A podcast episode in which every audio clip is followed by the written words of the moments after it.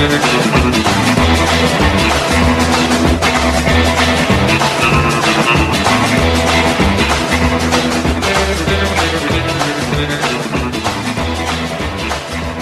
righty, hello again, everyone, and welcome to it. It is the Derek Hunter podcast for the last day of February 2022. Happy 28th of February. It's not a leap year, so that's all you need to know. This is this is when I all my bills. I feel ripped off paying February. Somebody should take a couple of days from other months and throw them into February. Let's be honest. Anyway, action packed program for you. First, check out patreon.com slash Derek Hunter podcast or derekhunter.locals.com.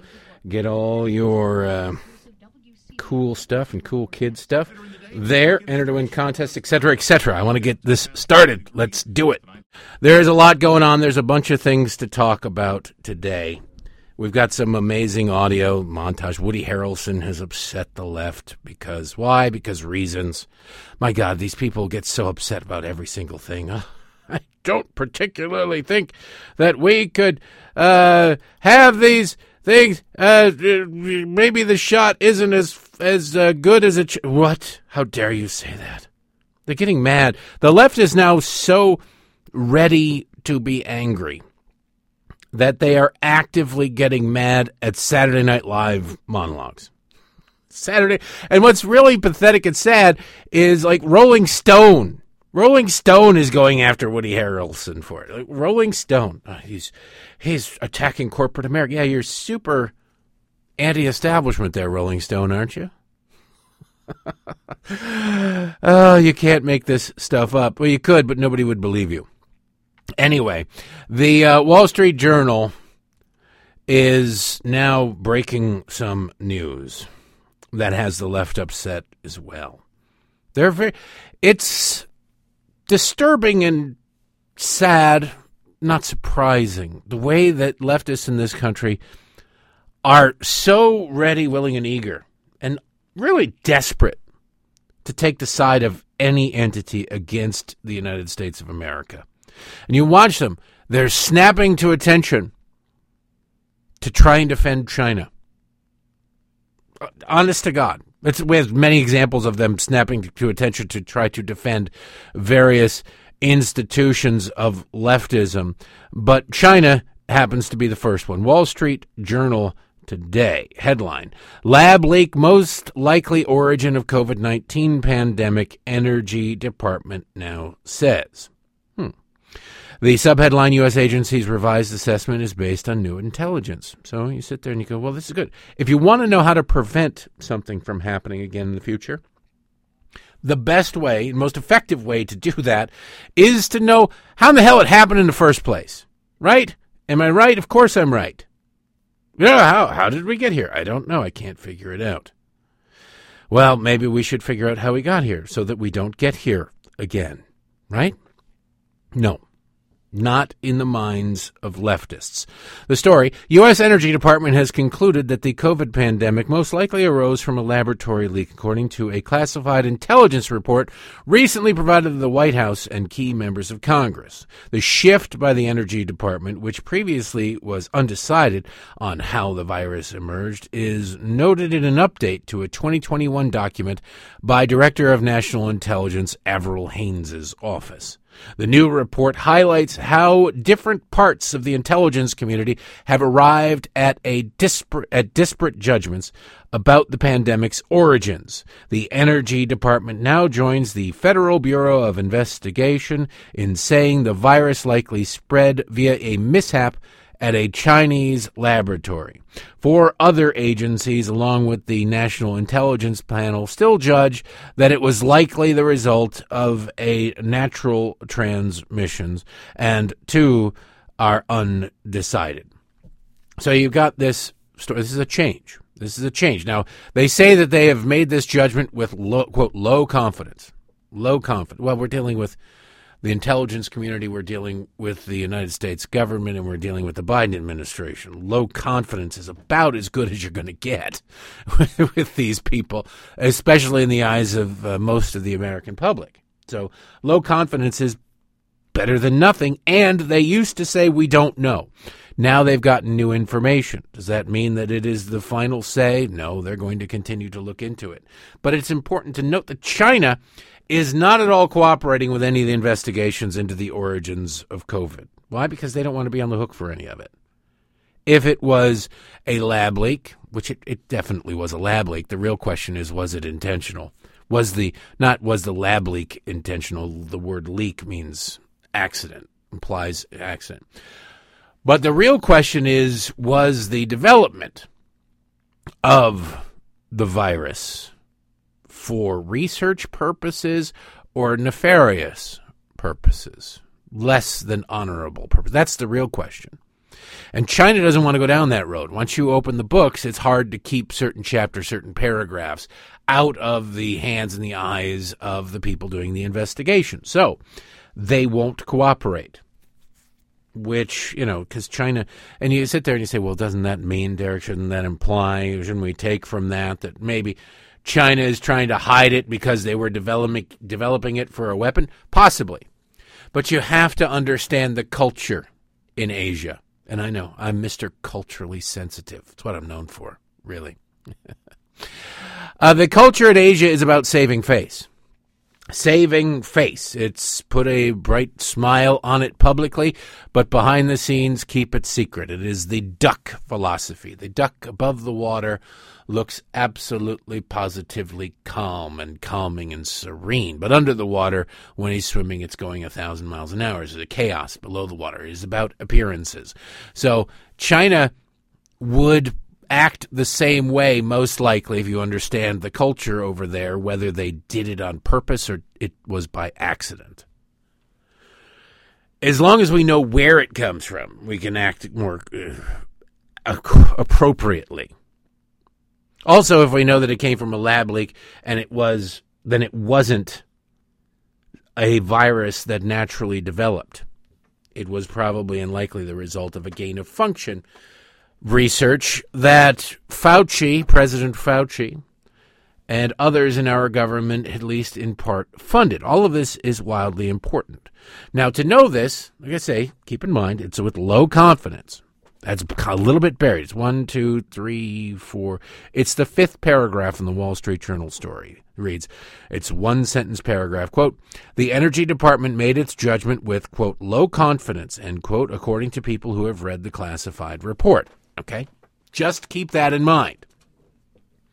Our government has to work this way. This is how government does work in this country. But reality, common sense, they all imply other things. Do they not? Yes, they do. That being said, the left is snapping to attention. They are desperate to try to distract from this. They're highlighting the low confidence. Low con- it's low it's with low con don't don't believe this. It's low confidence. The old Obama team, which is now just, you know, they're not government contractors, they're government tools. They're business model in the private sector is based on sucking up to the Biden administration. People like uh, what what are they called? The um, crooked media people. The guy, all the Obama bros who went on to start podcasts. Tommy Vietor. Remember Tommy Vietor asked about the lies regarding Benghazi, and he was just blowing it off and not interested. And and uh, Bret Baier pointed out to him, "Hey man, people died over this," and he said, "Dude, that was like two years ago." No, man, get over it, man. Dude, that was like two years ago. that guy. He's out tweeting this morning to his uh, 585,000 followers. Quote, four intelligence agencies think COVID spread naturally. The Department of Energy thinks lab leak with low confidence. FBI thinks lab leak with moderate confidence. None of it was part of the Chinese bioweapons program. Hope the Director of National Intelligence will release that info, uh, what info it can soon. He's very concerned that people would think ill of China as China gears up to invade Taiwan and essentially declare a proxy war with the United States of America. You can see their priorities on the left are to protect their masters, whatever it is. Whatever that reason, we don't know the reason for them being masters, but it seems pretty clear that they are, in fact, their masters. Why else would they care so deeply? I know they couch it as, we need, what about, we must protect from, oh no, pearls clutched, hate crimes against Asians. It could be hate crimes against Asians. Well, they're being committed by your team. Maybe, maybe focus a little bit on that. It's not because somebody said, hey, Wuhan lab leaked the uh, COVID virus and that caused a worldwide pandemic. Therefore, I must go beat up Asians. No, it's because you Democrats tell people you're part of a tribe and your membership in that tribe is all that matters. More than anything else. Nothing will matter ever again as much as your membership in a tribe. Identify with people who look like you and only people who look like you. Maybe that's why people are going around beating the hell out of little Asian women on the streets of New York and San Francisco. Why? Well, because little Asian women are a hell of a lot easier to beat the hell out of than big anything else, right? Just say it. Maybe you guys should find reflective surfaces and I don't know. Discover your humanity. Is it is there any left? There's probably not any left. So as you hear all this news about the the Wall Street Journal story, keep in mind that it's actually much, much worse than they let on because the leftist media will be downplaying it because the orders from this White House are that you, you cannot do that. We're trying to make nice with China. I don't understand. Look, I don't want to make war with China, but trying to make nice with China never made any sense to me. They are saber rattling. They do not like us. They are our vehement opponent at a minimum. At a minimum. They are our opposition. They are our enemy. But when you have a president of the United States who speaks more harshly against his domestic political enemies rather than uh, a world superpower that is working with, or at least may well soon be working with, another former superpower that's still pretty strong in order to divide our military and advance their political desires uh, simultaneously in conjunction with one another. That that should be more important than those damn MAGA Republicans. Mister, I'm president for all Americans. Has uh, he's not going to go and check out uh, East Palestine? By the way, he's decided that they're not going to go. Not interested in that. Screw screw the Americans who live. Mr. President, I'm president of all Americans, is not going to go see there.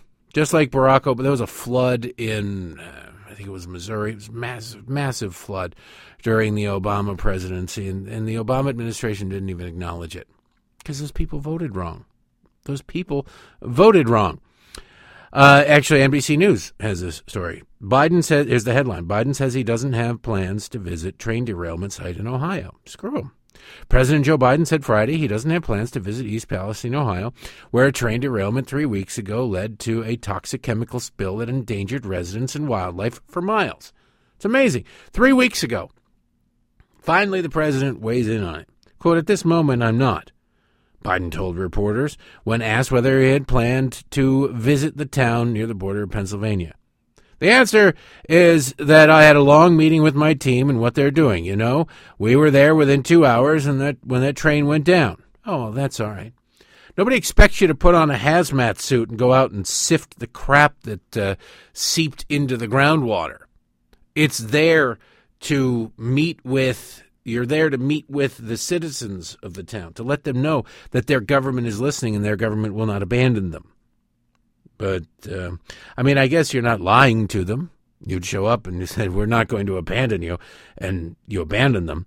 You would definitely be lying to them. So I suppose callous indifference to the plight of people who voted differently than you would have liked is better than blatant lying to their faces.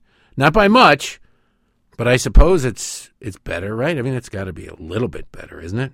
I I keep seeing this poll and, uh, you know, I know there's a lot of fans of various people who are running for president or thinking of running for president. I just want to remind you because people are having fights that they don't need to have right now, fights that don't make any sense right now.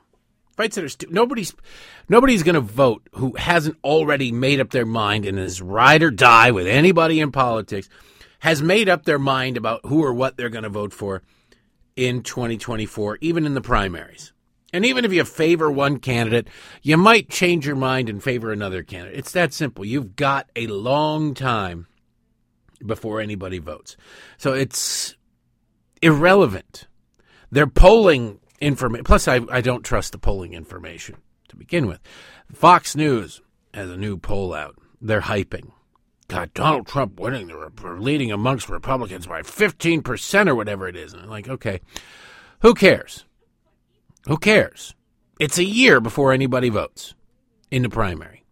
Doesn't matter what happens. Donald Trump is beating a guy who hasn't announced yet. Okay, who cares? If you're a DeSantis fan, you just say, well, he hasn't announced yet. If you're a, Trump fan, say, there's no point in him announcing because he's already uh, already lost.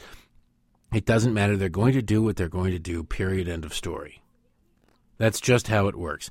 So all the polling data for that is irrelevant. Just like this. Which political party do you think would do a better job on the federal budget deficit? Republicans are up by 12 points, 53 to 41% over Democrats. And you think, well, all right, good. Except you have to realize what are there, 12 people, 12 economists in the whole country who go, I base my vote on the federal budget deficit. Nobody gives a damn about the federal budget. They all sit there and they'll pay lip service to it, but nobody is going, I am not going to vote for anybody who isn't seriously addressing the federal budget deficit, especially not 53% of the population. You maybe get a rounding error of 2%. But what also makes me think that this is BS is which party do you think would do a better job on taxes? Democrats by 8%. I don't know what planet these people live on, but 52% of people responding to this poll say Democrats would do a better job on taxes, and Republicans only 44%. What planet Earth is that from? It's stupid. And then you look at the other numbers. And this is this is Fox throwing red meat. Never going to get on Fox again for the rest of my life. But you know what? If they stop sucking, I'll stop pointing out how they suck. That'll be a fair trade, right? Issues GOP handle better than Democrats. Border security, 24 points. Okay, great. National security up by 16 points. Great. The economy up by 15 points. Yes. Federal budget deficit, 12. Immigration, 10 which, I mean, how's that different from border security? I don't know. But this is all irrelevant. And I mean that in the nicest possible way. It doesn't matter. If it's not the issue that moves somebody's vote, who cares? I could care really passionately about, I don't know, we'll look at it, guns, one way or the other. But if I'm voting on the economy, what I think on gun, I could be, I'm very pro gun control. But if I'm unemployed, I can't feed my family. I'm voting on the economy. Oh, I care. I care. Don't you're not going to take my gun away, blah blah blah blah blah or nobody should have a gun. Whatever it is. But if you can't take care of your basics, it's the economy. You could be exceedingly pro life. You know, I think abortion is wrong in all cases, no matter what. Or you're pro choice. I want abortion mandated for everybody. You know, in order to vote, you have to have had at least one abortion. If you can't pay your bills, it doesn't matter. Now, there are some people who just go, I don't give a damn. I'm voting for this issue, and that's fine. There's Social Security. Republicans beat, uh, or Democrats are. Um, trusted more, thought of as being able to handle better Social Security by 16 percentage points. 16%. Now, they're driving Social Security over the uh, Niagara Falls. They're just killing it, even putting it in a barrel. They're just throwing it in the water. It's a disgrace what they're doing. They're ignoring the very serious problems, and it's going to that and Medicare, where they have a 23 point advantage, are uh, going to seriously do significant damage to this country and to everybody in it, by the way, economically.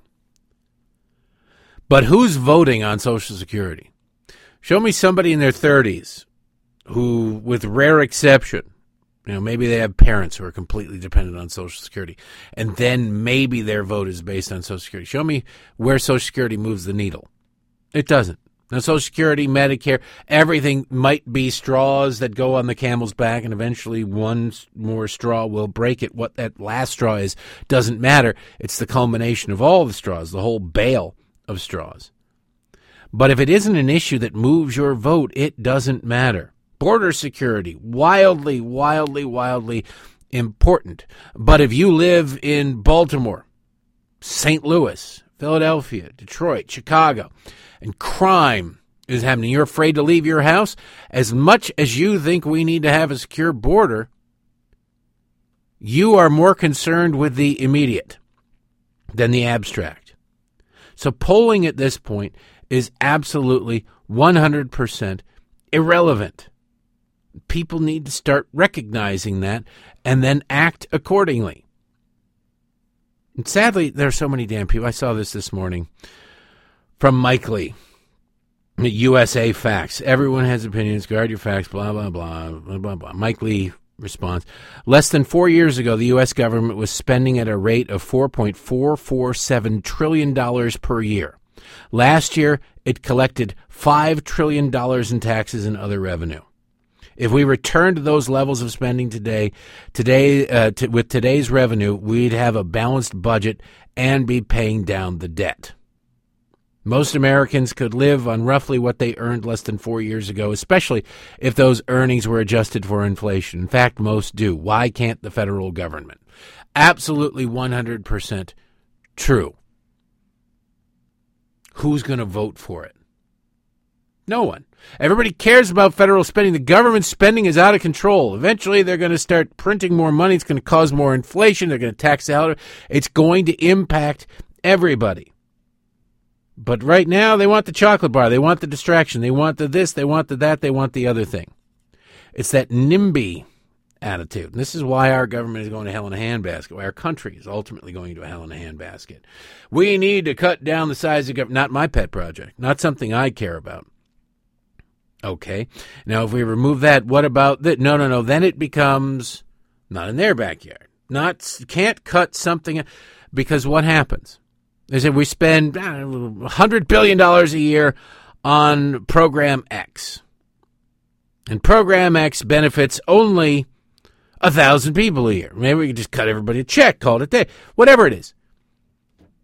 People will look at that and just the raw numbers and go, well, that's ridiculous. Spending a ton of money on this. We need to cut that. We need to kill that program. That program should not exist. That program was instituted back in the 1920s, and now, that whatever the problem it was to address is long since gone.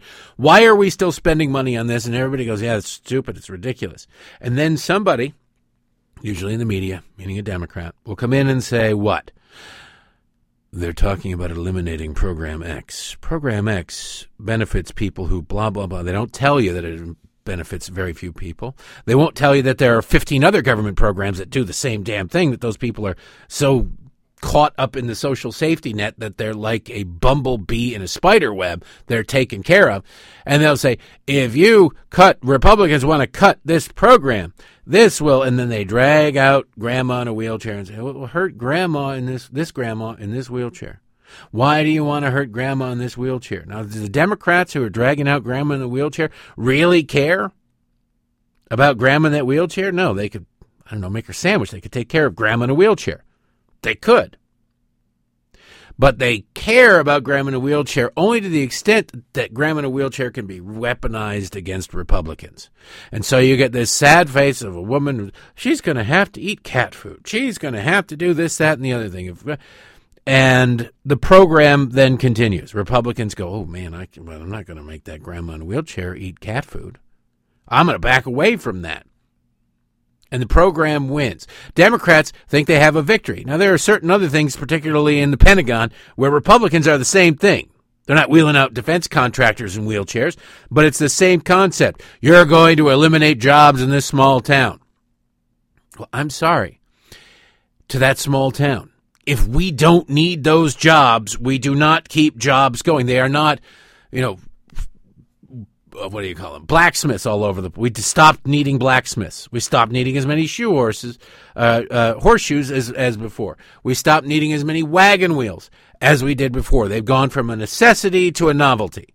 So most of the people who made them went the way of the dodo in their business. They went and did something else. I'm not going to keep a small town in business and people employed simply because it would be mean to make them unemployed. If you want Jeff Bezos, I saw this morning, Jeff Bezos returns to Miami in his private jet with his unattractive girlfriend. Come on, dude, you got like a hundred billion dollars. You can, whatever. But uh, after a Caribbean vacation, what the hell does Jeff Bezos? Uh, he's returning from his whole life is a vacation. The guy's retired. He does nothing. He's bought the Washington Post on a lark. He's thinking about buying various sports teams because he's finding ways to fill his time. Get him to come in and say, all right, the federal government is closing down this factory that's going to close down, that's going to hurt this small town. I'll just keep paying everybody the same. Go ahead. See, he won't do that because he's not stupid. Only our government is so stupid to keep going. We'll keep throwing money at it and money at it and money at it.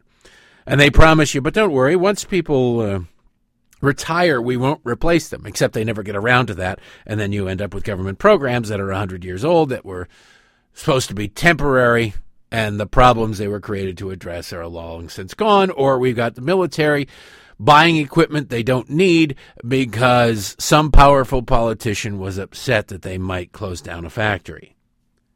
At some point, somebody's got to be the damn adult in the room. Mike Lee is absolutely right. We could easily get by on $4.447 trillion a year, especially since this is going into the weeds, and this will show your budget. If you get, you're going to get your budgetary nerd on, ladies and gentlemen. Back when Barack Obama came into office in 2009, he did what? His first thing was a $900 billion, really a trillion dollar stimulus. Remember that? Oh, his stimulus, shovel ready jobs. Then he joked later, I guess shovel ready weren't shovel ready as I thought. But what they did with that when they spent that trillion dollars, it wasn't a one time expenditure. There wasn't a giant $1 trillion blip in the federal budget. They rolled it into the annual spending. They made it a permanent part of the annual spending. So what they did was they increased federal spending by a trillion dollars, essentially. Now, they also did it in fiscal year 2008, which put it on the clock of George W. Bush so that Barack Obama could say, I came in and there was a massive trillion dollar deficit, even though there was a trillion dollar deficit because he just dropped a trillion dollars. And from there, I've lowered it down because, yes, it was a trillion dollar deficit and then it went down to like half a trillion dollars, but it would have not existed had you not existed, Barry. It's all a whole bunch of scams. It's a whole bunch of shell games. It is a total and complete fraud and lie. Most of what our government and people in power do is. That's why our founding fathers wanted a very, very limited government. That if you read the Constitution, then you look at what the federal government is doing now, you go, where the hell are they doing? Where's this come from? Just to point it out, one other example. There is a uh, one of the whistleblowers for Project Veritas, Zach Vorhies. He brought he blew the whistle against Google and how they were bastardizing search results. He found a very interesting factoid today, ladies and gentlemen. And the factoid that uh, Zach Vorhies discovered in regards to uh, climate change is that the vast majority, in the way he puts it, is quote, I've discovered that nearly every single temperature sensor used for climate data is located on an airport. They're including uh, they're, they are including asphalt and jet exhaust temperatures in the climate warming warning data. And he's got a nice little 56 second video there where you can, and then there's a link where you can go and check out every single one of them. Now, it makes sense in a way to have these things at airports. Government controls the airports, very regulated.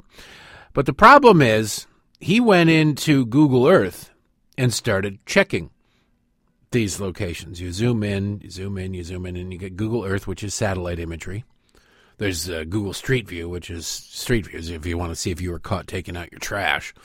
But if uh, Google Earth, the uh, satellite imagery shows just how close these things are, in fact, to the rear ends of moving jet planes.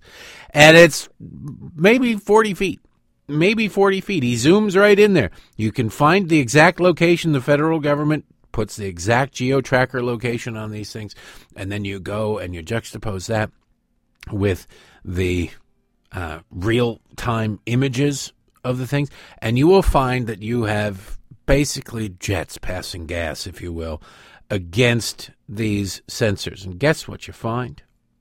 You find that it's a little bit warmer there at the airport.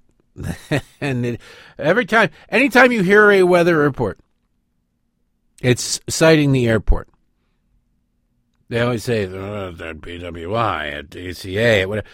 Check that to the thermometer outside your window, and you will find that it is consistently two to three degrees warmer at the airport. Why? Because it's a lot of concrete and asphalt reflecting up heat and exhaust, creating higher temperatures. The government lies to you. Our government is incompetent. Our government is spending us into oblivion. The government completely is terrible. Keep that in mind. Forget polling data. Keep the facts in mind. By the way, uh, since we did talk about the lab leak theory, I forgot I had this montage from Grabien Media. They they comb through all this stuff just to show you, because like I say, there's going to be a lot of attempts to bury the lead and twist the story if they even bother reporting on the Department of Energy's assessment. I mean, after all, it is the Department of Energy. But, and that'll be another attitude. Well, it's the Department of Energy. What do they know? Well, it's weird how they're an authority when they're helpful and they're a nuisance when they're not. But that's beside the point. In this montage, you're going to hear a whole bunch of uh, journalists talking about, well, the reason they didn't really take the lab leak, they didn't really investigate the lab leak theory is because of the Trump administration, Donald Trump. Because he, why? And you sit there and you go, what the hell does that have to do with anything? Well, see, Donald Trump said it. Donald Trump said it. And if Donald Trump said it, it became toxic. Now, it's weird because the very same people who declared it to be uh, political are decrying that Donald Trump made it political. Rather than, look, they could have easily, if it were true or if it were false, and if they really wanted, and this is the truth for everything about the Trump administration, and if all these claims that the Trump administration, of everything the Trump administration was doing was, was BS, a little bit of journalism would have turned up proof that it was BS. And then they would have been able to humiliate Trump as spreading BS, right? And say, ah, you're screwing, look at it, you're spreading BS, you're terrible, you're awful. They didn't. They simply declared it to be BS. They never proved it, which is why their credibility is just about uh, lower than the person playing three card Monte, running three card Monte game in Times Square at 3 o'clock in the morning. So listen to these people declare that it's Trump's fault that they didn't do their jobs. It's important to remember that part of the issue when this was first being reported on and discussed back a few months after the pandemic had begun was that then President Trump and Mike Pompeo, uh, the uh, Secretary of State, both suggested they had seen evidence that this was formed in a lab, and they also suggested it was not released on purpose, but they refused to release the evidence showing what it was. And so because of that, that made this instantly political. The problem of the of the Trump of, of President Trump uh, throughout the pandemic was because everything was so politicized. You couldn't possibly even raise this this idea without becoming some kind of a crazy, wacky Trumper who has you know spreading fake news. Only when Trump's pandemic hoax, just a bad flu, too much testing is the problem, BS failed, and we were way behind on the fight against a deadly pandemic, they needed to distract China a convenient target. Donald Trump had people talking about Donald Trump, including us, 24 hours a day. Under the Trump administration, every single day, as you rightly describe, uh, we were dealing with the circus and P.T. Barnum. In the scientific community, there was almost a kind of allergic reaction to the suggestion of a lab leak because it sounded more like something that Donald Trump was trying to deploy as a political deflection to take attention off his own administration. And the problem for President Trump is that he's running for reelection, is looking for ways to deflect blame for uh, the performance of the administration. If the chief and loudest advocate for something is a race baiting liar, who lies all the time and has done things to contribute to, for example, the rise in hate crimes, you can understand why people don't want to get near that. Trumpers who were complicit in playing down the pandemic reality in America are now seeing more interest in the China lab theory as some kind of vindication. It's Donald Trump's fault that we suck at our jobs. It's Donald Trump's fault that we did not do anything. It's Donald Trump's fault that we blah. No, it's weird. It's very weird. These are adults prostituting themselves. Prostitute. There's no other word. Well, there are other words for it, but not that can be conveyed in a family-friendly environment. Just can't be. Shifting in other news to by tomorrow we'll have a uh, tonight is uh, I think I imagine it'll be a a couple of days if not a week long thing. Tucker Carlson will be reporting on the 44,000 hours of surveillance footage that the uh, Speaker of the House gave to him to disseminate. And it's really kind of funny. What will be seen in there, we don't know. We'll talk if there's anything worth talking about. It's really kind of weird because it's surveillance footage.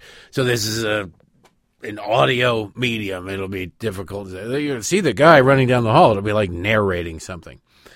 But we will glean a lot of information from there because there are, um, I believe, some identifiable uh, undercover officers in various law enforcement agencies from the District of Columbia to the Federal Bureau of Investigation, whatever the case may be. They exist. And they will have been identified, and we will see if they do anything like direct people, encourage people. Some of the surveillance footage outside may have audio with it. You never know. But it'll be curious. It will answer some questions. And most importantly, and this is telling, this is information that the liberal media didn't want you to have, which is a bizarre position for people whose job it is to gather and disseminate information. Like, hey, it's my job. I'm a truth teller. I gather and disseminate information. All right. Well, uh, here's some information that's being that's been gathered, and it's going to be disseminated. No, no, no, no, no. Tisk, tisk, tisk. We do not want that information gathered or disseminated. You sit there and you go, wait a second. What does that even mean? Why would you not want that? Well, we might find out. There's a narrative, there's a story, there's a uh, a fantasy, if you will. There is whatever it is. We're told to believe this, that, and the other. The worst day in American history, darkest day in democracy, etc., etc. Well, we'll see. Certainly wasn't a good day. I'm not saying it was a good day. But was it the worst day ever? Was there something else afoot? Are there other angles of the killing of Ashley Babbitt, for example? We shall find out. The mere prospect of what I just said, we shall find out, has the Democrats in a panic. Has Democrats worried? They are actively trying to pre spin whatever comes out with Tucker. It's kind of funny. After two years of passionate indifference, and I don't even know if passionate indifference is they were against, they were vehemently opposed. They had no no desire whatsoever. They had nothing. They, they were not trying to get their hands on this surveillance footage. They didn't want to know about it. They didn't even really talk about it. Now that Tucker's got it and he's about to start reporting on it, what do you got? You've got the other news outlets, the left wing outlets, saying we we want this information too. We want it. We demand. They're filing lawsuits. They're making demands of this. We demand access to all forty-four thousand hours too. Well, after two years of not wanting it, of not even th- of thinking that, oh my God, what kind of a monster would even entertain the idea of having these sorts of things? Now you want this information. Why would they want this information? It's pretty simple. They want to reconstruct a counter narrative. They want to look. Tucker's going to find their 44,000 hours of footage. Tucker is going to find things that look terrible, that are terrible, that our government doesn't want us to know. And so, what would be the counter to that? You can't deny it exists. Once it's out there, it exists. You either have to look your audience straight in the face and say, it doesn't matter. Here's a grandma minding her own business, trying to take a picture in front of a statue of former Senator so and so, and here comes a Capitol police officer who punches her right in the head, or whatever. Or this this woman, here's her entire journey through the Capitol building, and now she's facing 40 years in prison, and she's been in solitary confinement for two years in Washington D.C. Whatever it is, you got to counter that. That's what they want to do. There's no real way to counter that. So what they do is they'll show something that is bad. There will undoubtedly be something that is bad. Lots of somethings that are bad.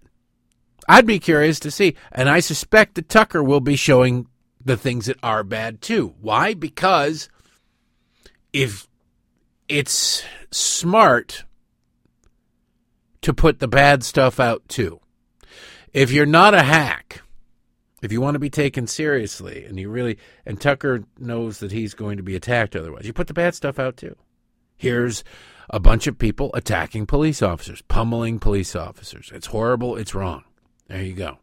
But there's also this one. Say, to this point, all we've gotten is here's people poli- attacking police officers. They're terrible. They're terrible people. They voted wrong and they're monsters. You go, okay, well, what about the rest of the people? No, don't even worry about the rest. Of, if you were there, if your cell phone pinged off a tower anywhere near the Capitol building that day, you might as well just change your name to Hitler. Well, that's not how the world works because we do have footage that they couldn't they didn't suppress at the beginning of on the senate side officers opening the doors holding the doors telling people where to go people walking through the rotunda minding the velvet ropes obeying the signs and things like that.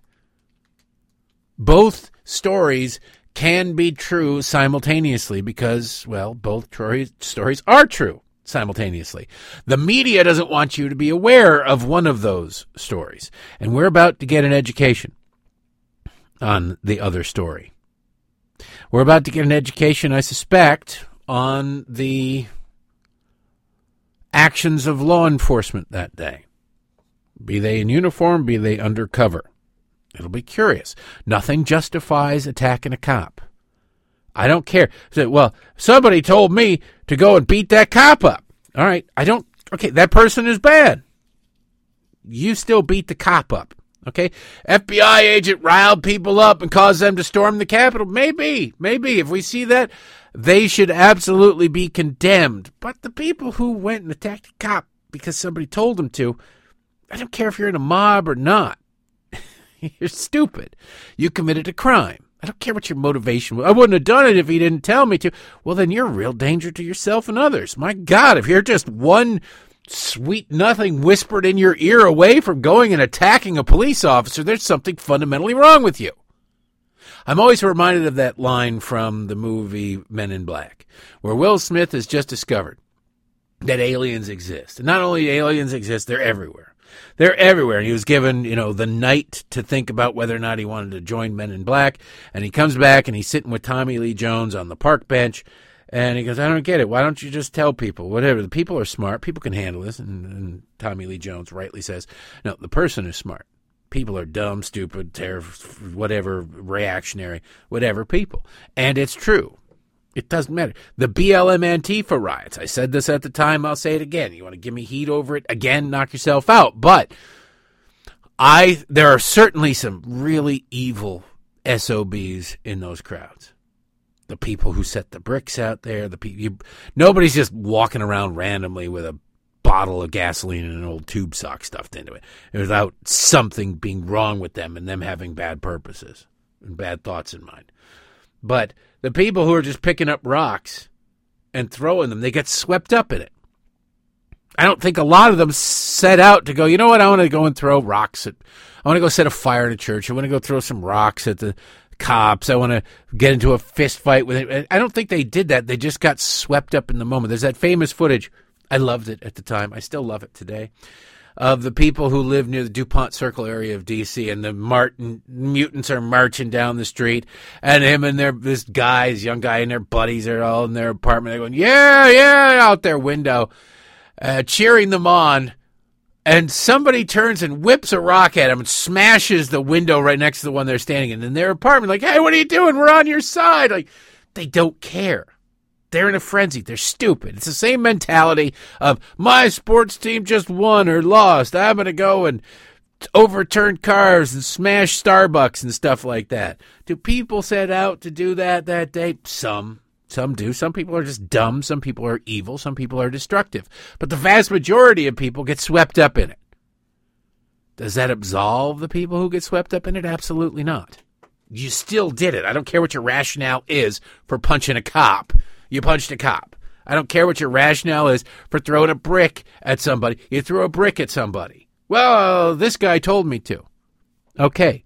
It'll be interesting because if you do find, and this is all speculation, like I have no inside information, but if you do find that perhaps undercover government officials, law enforcement, or FBI or whatever, were involved in the initial storming of the Capitol and encouraging the storming of the castle, then you do have to begin to wonder would this have happened without that?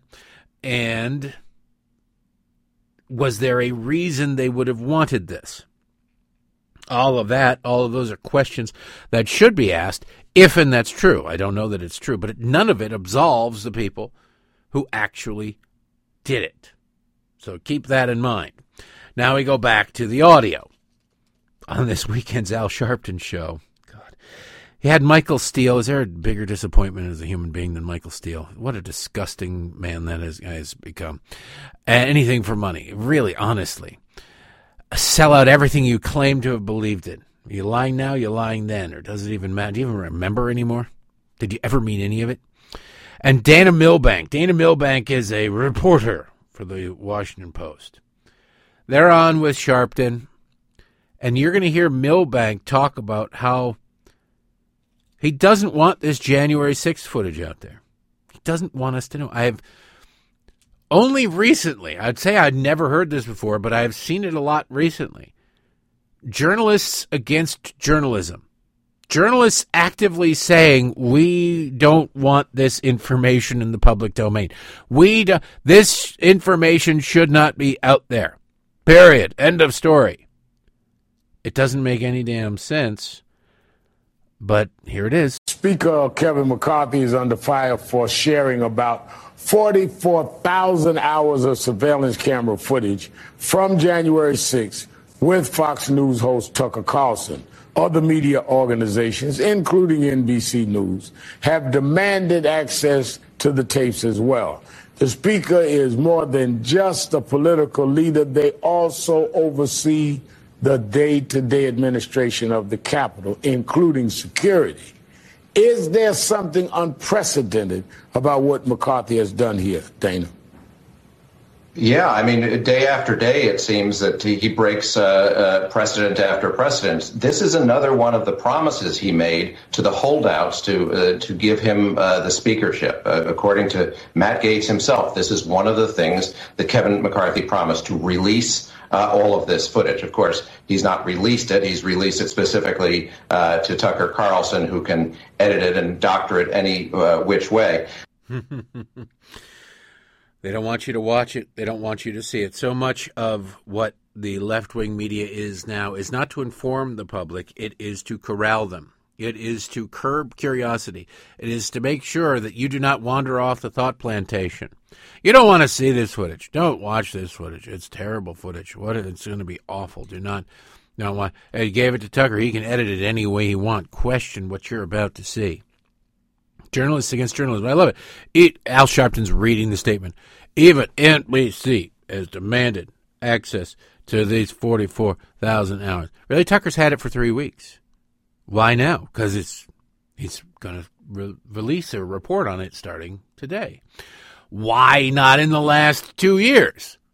Why were you content with Jamie Raskin, Adam Schiff, and Liz Cheney showing you a few seconds here, a few seconds there? Why was that good enough for you? Why was that almost too good for you? Because you're not journalists. You have a vested interest in this. You have a team in the game. You have a dog in the hunt. You have a horse in the race. That's why. Now, they weren't done. The conspiracy theorists, it's funny. Oh, the right winger conspiracy theorists. You talk about a conspiracy theory. Listen to this. Look, I understand why the other media are asking for the same thing. The truth is, this doesn't belong in the public domain for anybody. Uh, in, in uh, Kevin McCarthy's sort of cravenness to uh, uh cater to the Matt Gaetzes and the Tucker Carlsons, he is risking uh, the security of himself uh, and of his colleagues and of the Capitol itself. So, you know, it's the sort of thing that if this footage is in the hand of any media, uh, as, as happens with any national security information that's in the possession of the media, they need to work with the Capitol Police and others so they don't compromise uh, the security of the, the Capitol. Uh, and you can be pretty sure that's not what uh, Tucker Carlson's going to be doing with this information. Michael, same question. No, I couldn't agree with Dana more. This is reckless. It is irresponsible, uh, incomprehensible. I love that Michael Steele bit on the end there just to show how disgusting he is and how disgusted I am that I actually once liked this man. But yeah, Dana Milbank, well, this information doesn't belong in the public domain. Oh, it doesn't belong in the public domain. Well, then why are you suing to get it? Why are you demanding its release for yourself? Look, if you're going to spin this one way, we want to be able to spin it the other way. Tucker Carlson's a right winger. Well, if you want to spin it the other way, does that mean you're a left winger? No, no, no. We're the truth tellers. But we shouldn't have this information. Well, you got your wish. You don't get this information. It's unprecedented. I could see how you could view a Speaker of the House of Representatives keeping their word as being unprecedented. We did just come off of Nancy Pelosi as Speaker of the House, Paul Ryan before that. Yeah, I'd say that a Speaker keeping their word is a little bit unprecedented with those those uh, examples ahead of it. But have you ever heard a journalist argue that there should be less information in the public domain? We don't need this information. It'll be dangerous. It's terrible. It's awful. Okay. So every leak of classified information during the Trump administration, did you ignore any of them? Did you ignore, did you not report on any of them? Even the ones with no documentation where people just claim stuff. Did the Washington Post, did Dana Milbank, did any of these leftists at NBC News, did they ever go, you know what? This could damage the U.S.'s reputation. No, they didn't. They reported on it quickly and gleefully if it made Trump look bad in any way, shape, or form. One anonymous source, that's all you need. Well, wait a second. Journalistic ethics used to dictate that there had to be two unconnected anonymous sources. That doesn't matter, though. Two, uh, I can't find a second guy. All I know is I've got this person with an axe to grind against Donald Trump, willing to tell me that Donald Trump said he didn't want to go and visit the graves, the beaches of Normandy, because they were losers who died. Oh, wait a second. Everybody in a position to know, including people who currently hate the President of the United States, say that did not happen. Doesn't matter. Go with the lie. You ever heard a journalist tell you they don't want more information?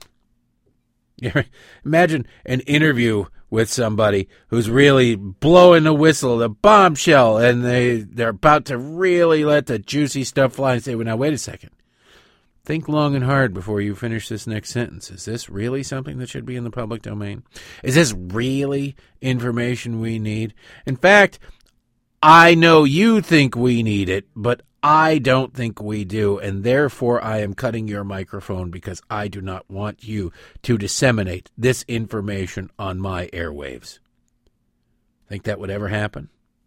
If the recipient of the political pain from that had an R after their name?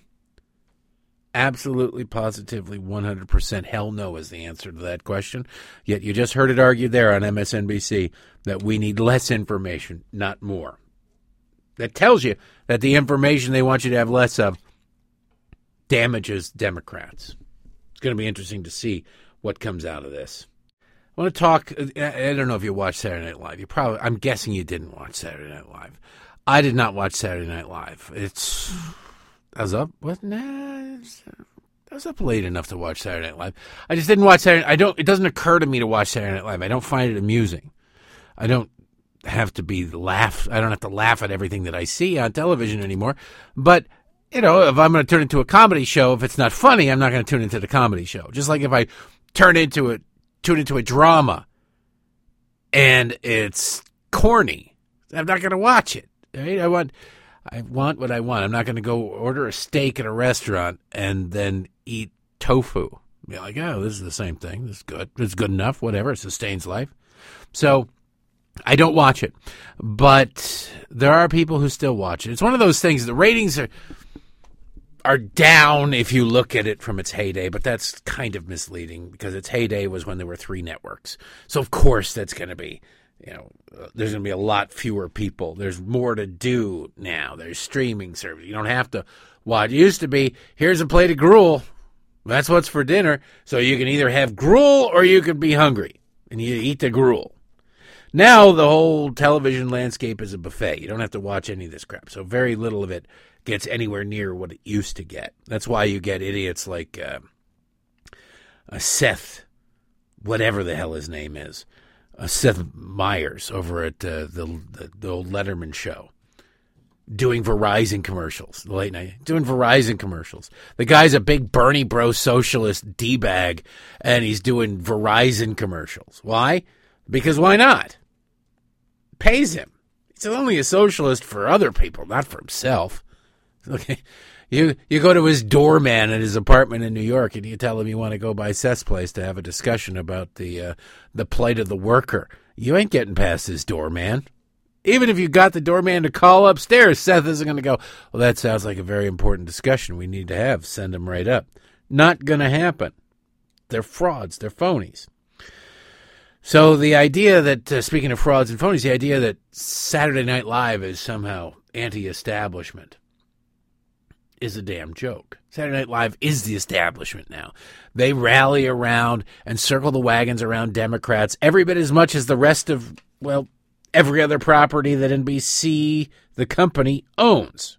That's who they are. That's what they've become.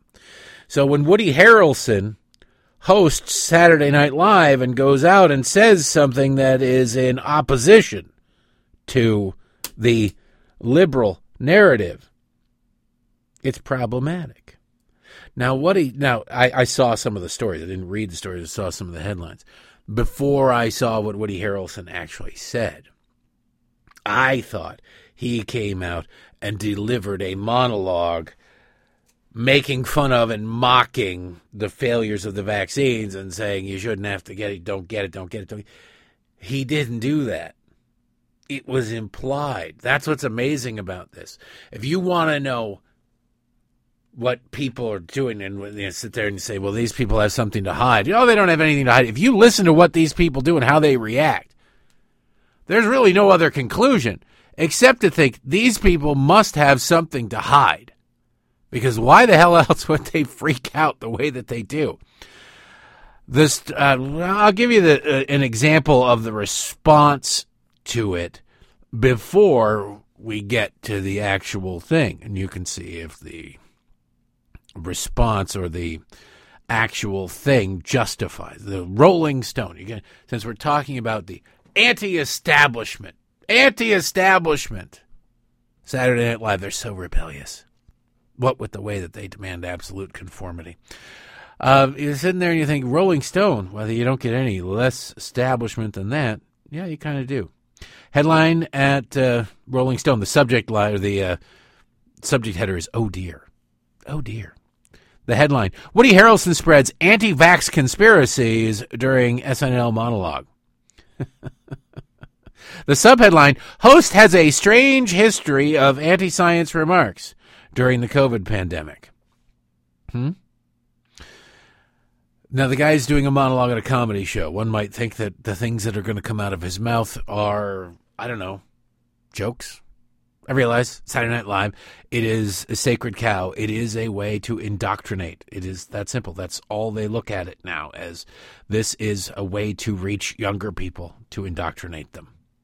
Says Woody Harrelson has always harbored some, well, strange views. The Oscar nominated actor who first won over audience on Cheers is a 9 11 truther who shared a number of conspiracy theories during the COVID pandemic. Now, it's weird. The 9 11 truther, I don't know that it's a 9 11 truther. I don't really I've never seen that before. There's no hyperlink provided to it. They just declare it to be. He may well have said something about it. But it's weird how, in the ensuing 22 years since 9 11, that hasn't been hung around his neck, right? Isn't it? If you're a 9 11 truther, meaning that you believe that 9 11 was an inside job, that it wasn't Al Qaeda, that it was the U.S. government, or that the U.S. government knew about it and allowed it to happen, however you prefer your truthism, that's kind of big news. Because you'll be ruined in Hollywood if you say, hey, people should be allowed to choose for themselves whether or not they should get the shot. That'll ruin you. But hey, the United States government is allowed an attack, encourage the attack, let it happen, maybe even facilitate it. If that is allowed, but you should be the freedom of choice crowd says you have to take the shot. That tells you a lot about these people, doesn't it? Uh, shared a number of conspiracy theories during the COVID pandemic. In April 2020, Harrelson posted a gonzo article trying uh, tying the supposed negative effects of 5G to the spread of COVID, saying he found it, quote, very interesting, end quote. Wow. He's a witch. Burn him. In May 20 in a May 2022 interview with Vanity Fair, Harrelson said of mask wearing during the pandemic, quote, as one who believes in the germ theory, I find it rather absurd, end quote. Now, as we know, as we discovered last week, which apparently Rolling Stone didn't discover, the only study, actually, the only comprehensive peer reviewed study of any measure, found that mask wearing was a complete and total waste of time. Now, Marlow Stern over at uh, the Rolling Stone magazine used to be at the Daily Beast, is a very unattractive person, and as much of his face as you can possibly cover, I'm in favor of, and that might be why he is, in fact, in favor of masking as well. But to say that it is somehow a conspiracy theory is a little bit bizarre. But I would remind you that you're pretty far into an article about something that hasn't even touched on the something yet. The opening of this article is about how Woody Harrelson sucks. He's crazy. Don't trust him. He's nuts. He's a monster. And then you get around to Saturday Night Live. And so it, it continues during his rambling Saturday Night Live rambling, see, his rambling SNL monologue Saturday night, and apparently under the influence, Harrelson continued along these lines. Now, don't you just love it? He's a drunk or a junkie or what? He's high. He's rambling. It's not funny. After a winding story about smoking weed, shouting out his pot shop in West Hollywood, the Woods, and claiming his manager Jeremy transported weed from the LA shop to New York for him, Harrelson went into a spiel about the pandemic. Now, Marlow is apparently not a very bright person. He doesn't understand how comedy writing or writing in general works. But when you're doing a monologue on a comedy show, you are not under oath. You are, in fact, the only oath you have, the only obligation you have is to be funny for the audience, right? Marlow doesn't get it. He's, well, apparently his, uh, he was high because he joked about being high. And he said that his manager transported weed, smuggled drugs. He must have because nobody would dare lie during a comedy monologue. See, Marlow, when you are the joke, you don't get the joke. Just saying. The self proclaimed anarchist joked about a supposed movie script, a clear metaphor for the pandemic that went, and then he goes into it over and over and over. He then remarked, he threw away, oh, now, what I'm not reading you is what I'll play you. It's very short. But the article continues, oh, Woody, might be time to switch up the strain. What, what, what, what? Good old Marlow Stern. He's probably, what, on his sixth, seventh booster by now? Wonder how many days of work he's missed for having COVID after being boosted more times than Billy Barty in a booth at Denny's, right? Right? Does that joke work? I don't know. Probably not. But I don't care.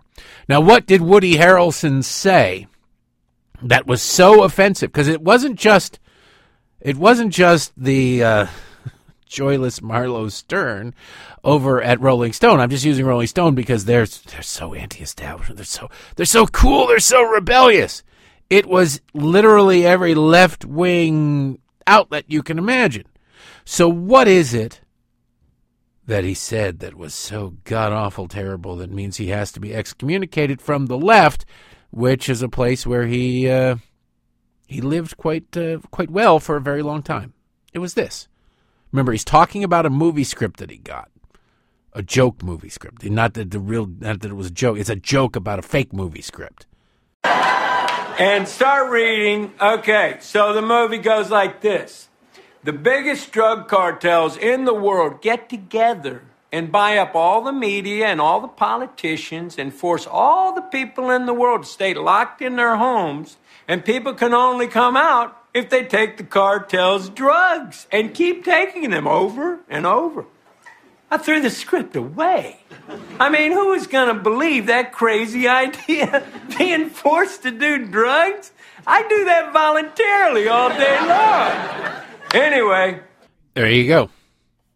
That's what caused that Rolling Stone article. The headline again of the Rolling Stone: Woody Harrelson spreads anti-vax conspiracies during SNL. Oh my God!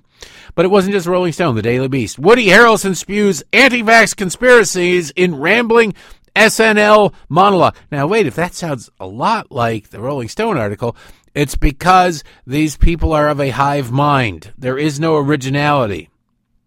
It went out. The order went out.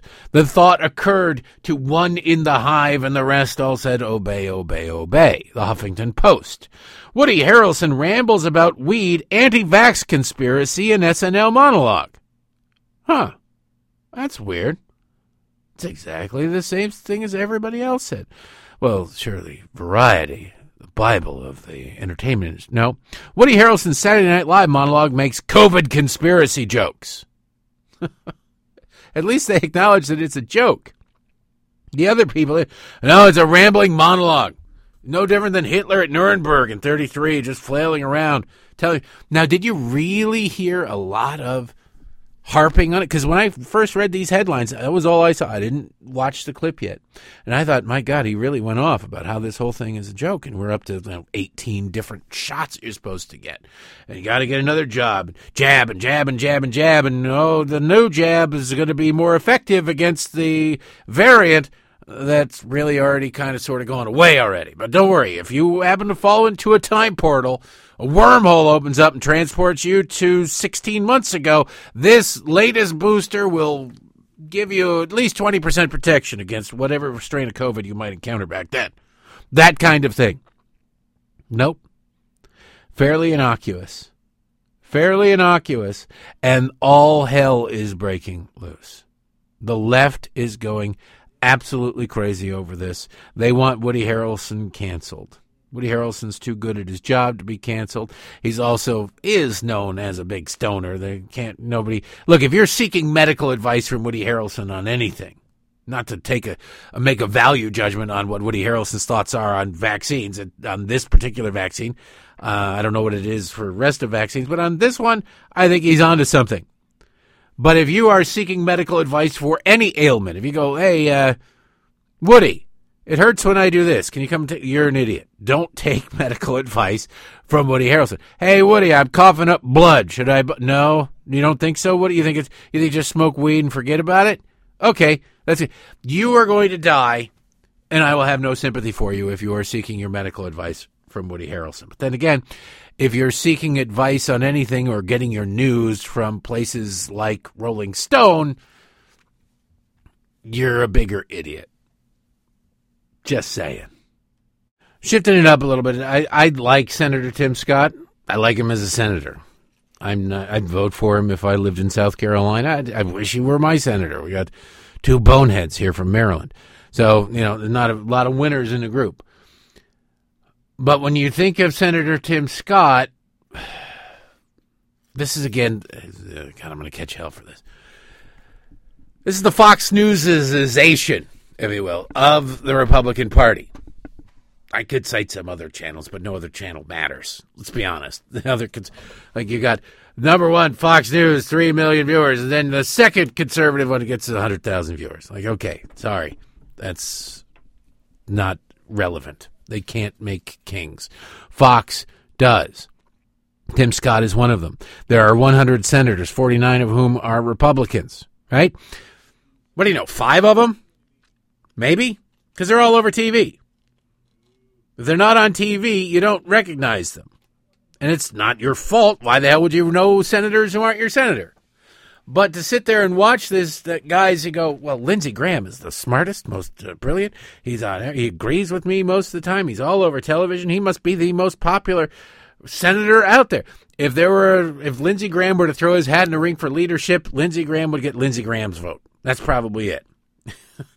the amount of legislation that Lindsey Graham has successfully seen through from the conception to completion stage is about one, two, if that. Being on television does not make you popular, does not make you effective at your job, does not make you anything except somebody who really wants to be on television. And when they say, hey, normal dinner hour, would you like to forego dinner with family or friends to go do a five minute hit on television that will eat up about an hour and a half, two hours of your day? And you go, yes, absolutely. My God. That tells me more about the fact that nobody wants to have dinner with you than anything else. You got nothing better to do. But Tim Scott like I say, I like him, but on the legislative accomplishment side, not so great. He tried to do uh, the uh, police reform. Not really a federal issue. Criminal justice reform, which uh, with, with President Trump, I thought was a big mistake. So I'm not really looking at Tim Scott. He's a reliable vote for the things I care about, but he's not a reliable leader for the things I care about. He sent out a fundraising email. I don't know how I got on his list. They sell lists, they buy lists, they trade lists. It's it's like a, a hustler magazine in prison, man. It's just traded around, swapped around. And the further away from you get from the original sign up, the more the thing is kind of worthless and it's uh, falling apart and sticking together or whatever. But he, he sends his email 11 8 11 a.m. on Sunday. It's from Tim Scott to Derek Hunter. I'll be on Fox News Sunday momentarily. Like, oh, dude, you're, you're emailing me right from the green room. What are you doing? I don't have much time, friend, so I'll get straight to the point. I'll be on Fox News Sunday momentarily, and I want to know what issues you think I should talk about. Tell me now so I can review your responses before I go on the air. And there's a link there. And Respond now. And you just sit there and you go, first of all, I mean, come on, how dumb do you have to be to sit there and think, hey, Tim Scott took the time to email me from the green room. He's really desperate and he wants to know what he should talk about. But deeper than that, deeper than that, a true leader does not look at the troops and say, where should we go? A true visionary, somebody who's considering running for president, does not need people to tell him where what should I think? What is important to you? What is what should I pretend to care about the loudest? It's not very effective. It's quite feckless. And then he goes on, and I'm not going to bother playing any clips from it. There's one clip that I heard this morning, and I'm like, uh, where Tim Scott saying, is contemplating running for president. He's wondering, is there a lane for a child from a single mother home? Is there a lane from somebody who grew up poor to become the nominee? I don't care where you've been. I don't want your biography. I don't give a damn about your biography unless it tells me how you formulated your opinions about where you want the country to go next. It's not about where you've been. It's about where you want to take us. And if, no offense, if you're sending out emails to random D bags like me who happen to sign up God knows how long ago for something somewhere along the lines of get political fundraising emails and you think you need my advice. Oh, I'm going on television, but I'm not really sure what I'm going to say. I'm not really sure what I believe. Will you please tell me what I should believe? You're not the guy to lead. You're just not. So, by the way, if you click on the in the email from Tim Scott, hey, uh, about to go on, about to go on Fox News, man. Will you will you help me out so I know what to talk about? You're like, what the hell? So you click on it, and here's the very important survey that they're asking. Got to give him information. He might not know what to talk to Shannon Bream about if you don't answer this this one question survey. One question survey. This is why I hate all politicians and all these fundraising emails are such a joke. And every day or every Monday, my uh, almost every Monday, my VIP column at townhall.com is about the ridiculousness of the Democrat fundraising emails because they're just so stupid. But Tim Scott would qualify. So you click on it and it goes to a website and there's a picture of Tim Scott. It says live survey. Now it's a little late. Why is this survey still live? Tim Scott was on Fox News Sunday yesterday. You think like right now, like the survey we closed, we don't, uh, we can't use your information now because Tim Scott does not have a time machine to be able to travel back to yesterday morning to answer questions from Shannon Bream and bring up the issues that care you care about. But that neither here nor there because this is just a scam to get your contact information. There's ways to buy con- there's ways to buy email lists without buying the actual email list. You rent them. You don't actually get the accounts. They send it out on your behalf.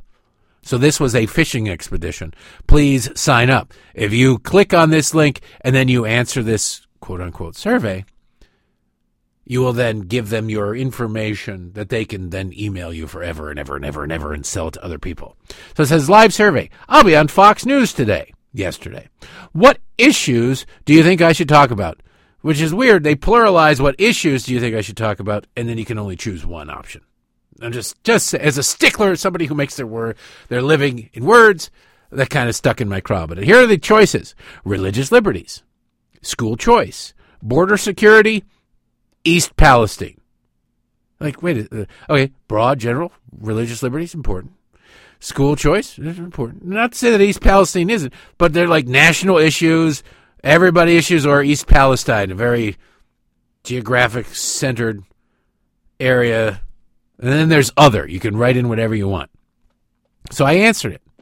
Now you have to enter in order to respond now in order because Tim Scott, remember, he's sitting in the green room at Fox with his phone going, please, somebody answer this survey. I need to know, or else I might go out there and talk about the wrong thing. So you have to enter your name. And you just so I, I just did it. I'm not going to give him my contact information because I don't like getting emails. So I'm Tony Poop. That was the name I put in Tony. Last name Poop. Zip code. I just hit five numbers. The cell phone number, I made it up. And the email was tonypoop at gmail.com. Now, if Tony Poop exists out there and you got a Gmail account, sorry about that, bro. But I just did it. You're going to get inundated with, you can hit unsubscribe, dude. You got bigger problems than Tim Scott emailing you if your name's Tony Poop. Just saying. But especially if you put that in your Gmail. Just saying. I'm apologizing anyway. So then you click respond now, and boom, wouldn't you know it? It goes right to thank you for your response. I'll be live on Fox News this morning. Hey, no, no S, Sherlock. And then it says, uh, hey, how about money? Can you chip in five, ten, fifteen dollars before I'm on the air? And you look at that and you go, wait a sec, because then it's it's worse than that.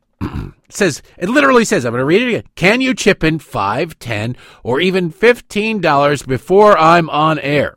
And then it gives you the options to do it because you're sitting there going, yeah, totally, I absolutely will. And the options are 25, 50, 100, 250, 500, 1,000, 3,300 or other. So he say, can you give me 5, 10 or 15 dollars?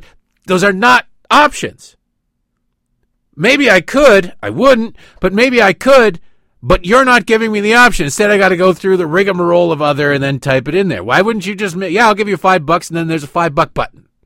Instead, Tony Poop is getting hit up for 25 or 50 bucks. Tony Poop ain't ain't falling for that poop. All right, I'll just tell you right now, Tony Poop does not play that game. But I just this is the way that fundraising works, and this is why I could never really bring myself to give money to a politician.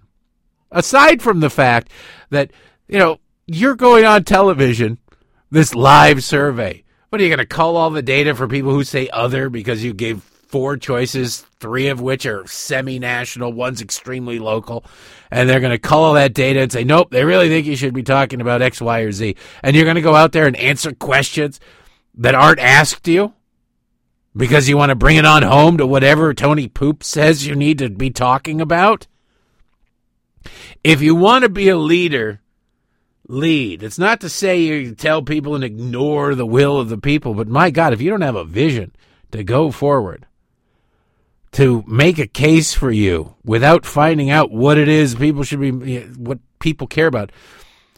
You're not important. You're not special. Nobody is special. All right. You're in politics too. I could see maybe somebody who's new to politics going, I don't really know. What do you guys care about?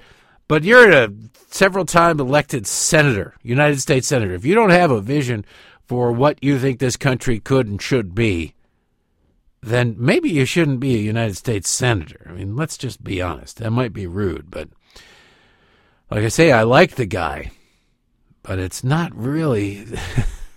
not really impressed. Lastly, really quickly, I just want to read you a headline from BuzzFeed because Western civilization is going to hell.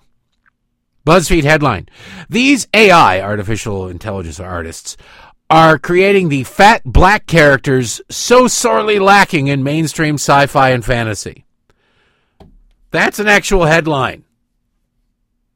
Why is there so much diabetes in this country? I just can't imagine. We're even making fake fat people.